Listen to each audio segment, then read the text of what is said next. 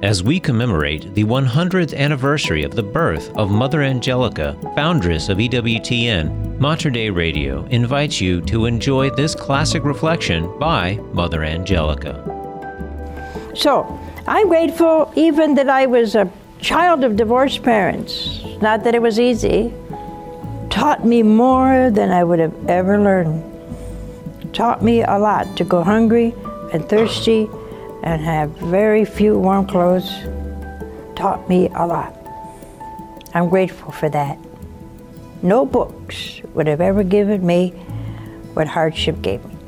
No amount of books, no degrees would have taught me one tenth of what I learned in the ghetto, where there's no one around except those in more misery than you.